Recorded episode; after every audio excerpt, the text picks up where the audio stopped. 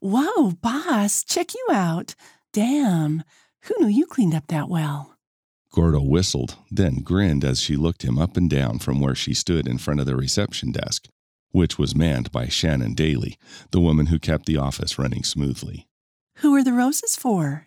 Sidestepping Meat, who'd sat up looking for a treat or an ear scratch, Chase gave him the latter. He responded, Not that it's any of your business, but I have a date.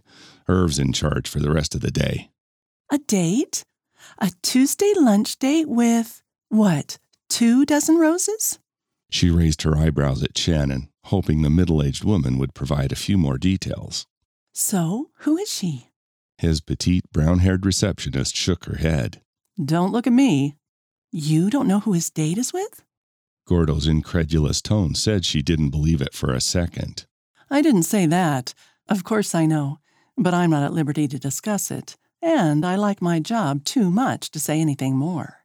Chase chuckled. Short of committing espionage, embezzlement, or murder, Shannon's employment was pretty much guaranteed until she decided to retire.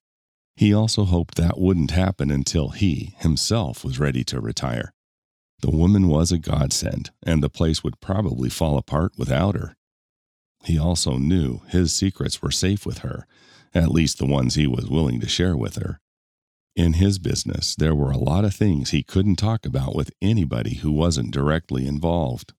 Lance Irving, Chase's second in command, exited his own office and Gordo glared at him. Let me guess. You know who his date is with, and you're not telling either.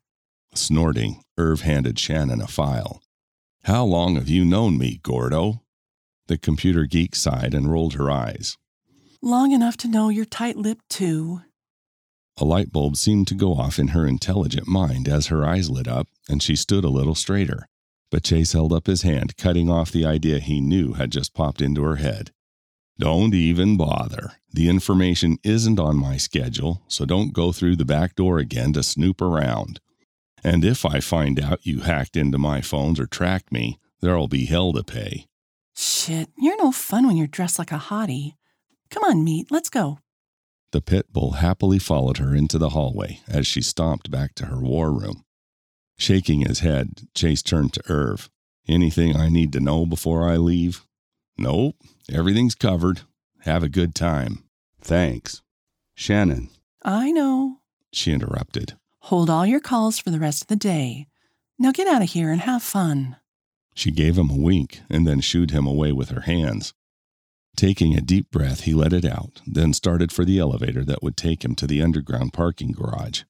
As he waited for the sliding doors to open, he checked his watch. He was actually running early, but that was fine. The last thing he wanted was to be late and disappoint his date. She was far too special for that.